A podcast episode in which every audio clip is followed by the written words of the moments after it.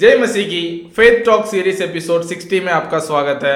आज हम देखेंगे परमेश्वर का कृपा हमें पश्चाताप की ओर ले जाती है। God's kindness leads us to repentance Romans अध्याय दो का एक से लेकर पाँच तक। आए हम शुरू करते हैं।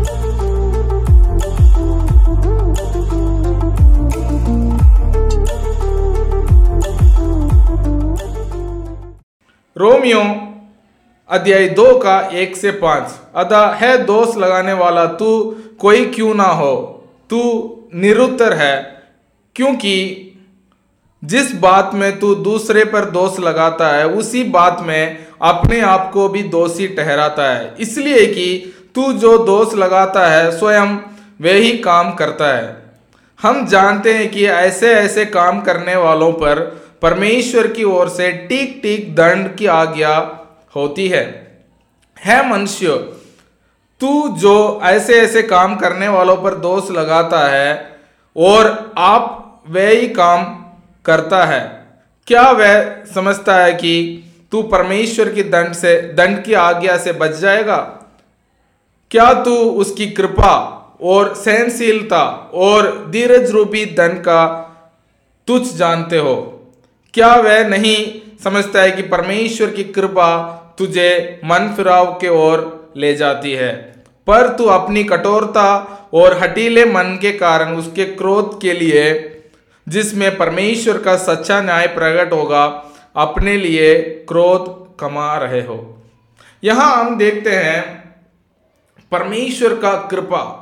हम बात करते हैं, परमेश्वर हमसे प्रेम करते हैं, वो हर परिस्थिति में हमें, हमसे प्रेम करना चाहते हैं। ये सारे बातें परमेश्वर का अनुग्रह हमारे जीवन में हमेशा बने रहती है। ये सारे वायदों को हम हमेशा बात करते हैं। कई बार क्या परमेश्वर की कृपा आपको किस ओर ले जाती है? परमेश्वर की कृपा, परमेश्वर के अनुग्रह, परमेश्वर का प्रेम आपको परमेश्वर के ओर लेके आती है या परमेश्वर के विरोध लेके आती है। ये हमें जानना ज़रूरी है। कुछ लोगों का आदत ऐसा है कि अच्छा ये ऐसा करता है, ये तो नरक जाएगा।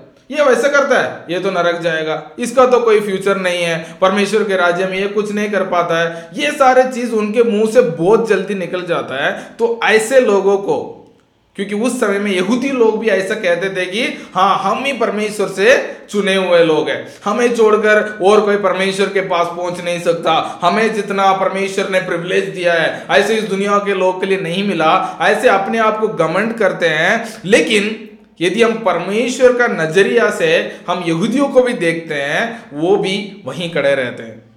परमेश्वर ने बस सबने पाप किया।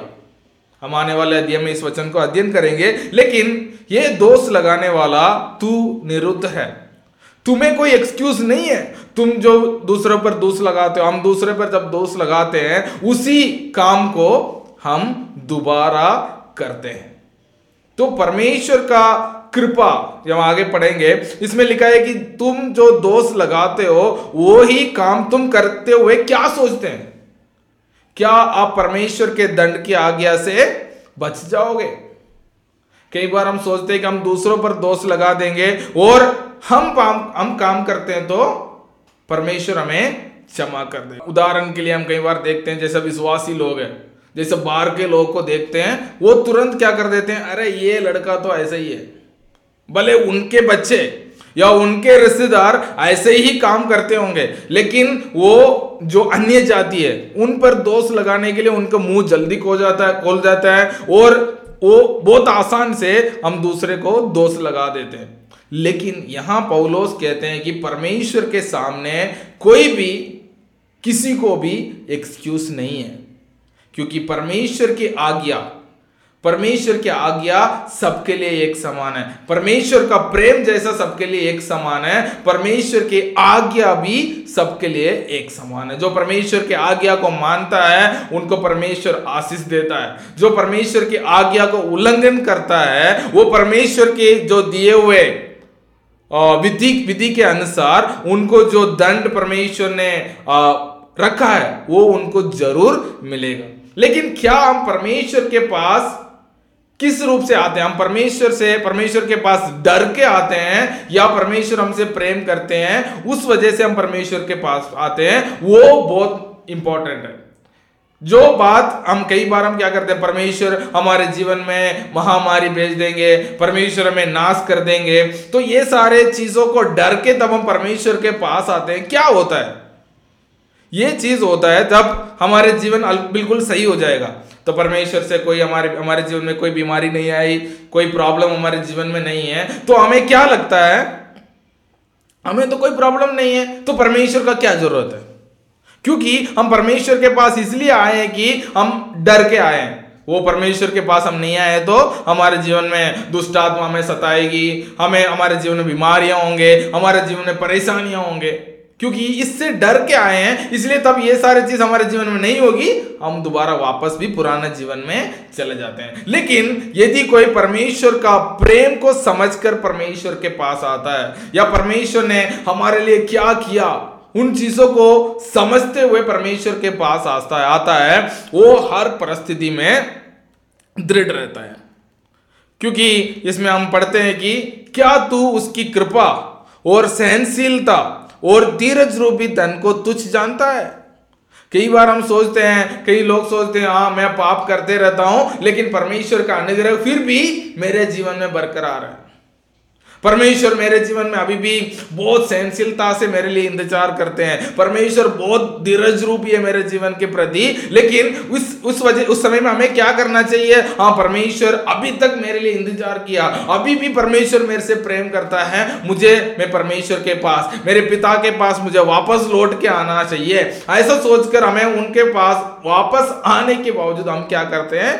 कई बार हम परमेश्वर से और दूर चले जाते हैं। और पाप में पाप। और जो हम करते थे, उसको दोबारा दोबारा दोहराते रहते हैं। लेकिन यहाँ पौलोस कहते हैं कि, ऐसा मत सोचना।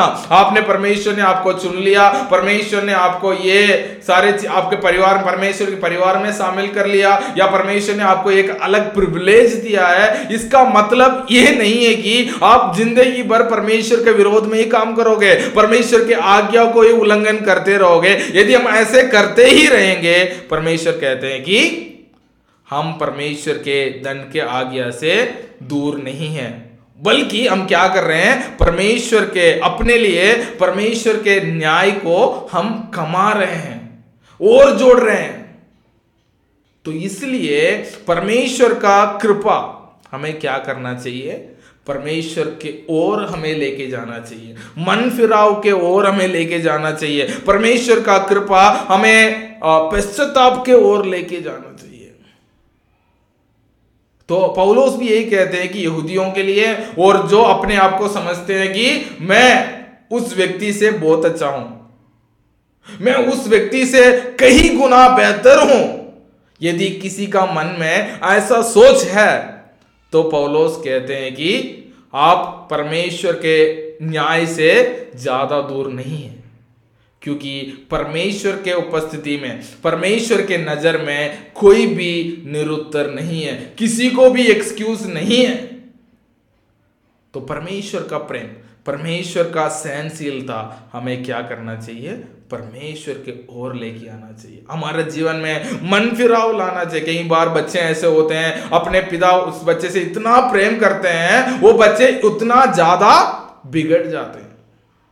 कई बार परमेश्वर का प्रेम को भी लोग ऐसे ही इस्तेमाल करते हैं। परमेश्वर हमसे इतना ज़्यादा प्रेम करते हैं, परमेश्वर हमसे इतना ज़्यादा हमारे लिए परमेश्वर इंतज़ार करते हैं, उतना ही हम परमेश्वर से दूर चले जाते हैं। पौलोस कहते हैं कि नहीं, आप अपने लिए परमेश्वर के न्याय को कमा रहे हैं। मैं विश्वास करता हूँ, आज के एपिसोड से आप आशीषित हुए हैं और एक चीज़ आपको समझ में आया होगा कि परमेश्वर का प्रेम, परमेश्वर का कृपा, परमेश्वर का सहनशीलता और परमेश्वर का धीरज रूपी धन जो है, हमें मन फिराव के ओर, परमेश्वर के ओर लेके आना चाहिए। गॉड ब्लेस यू सबको जय मसीह।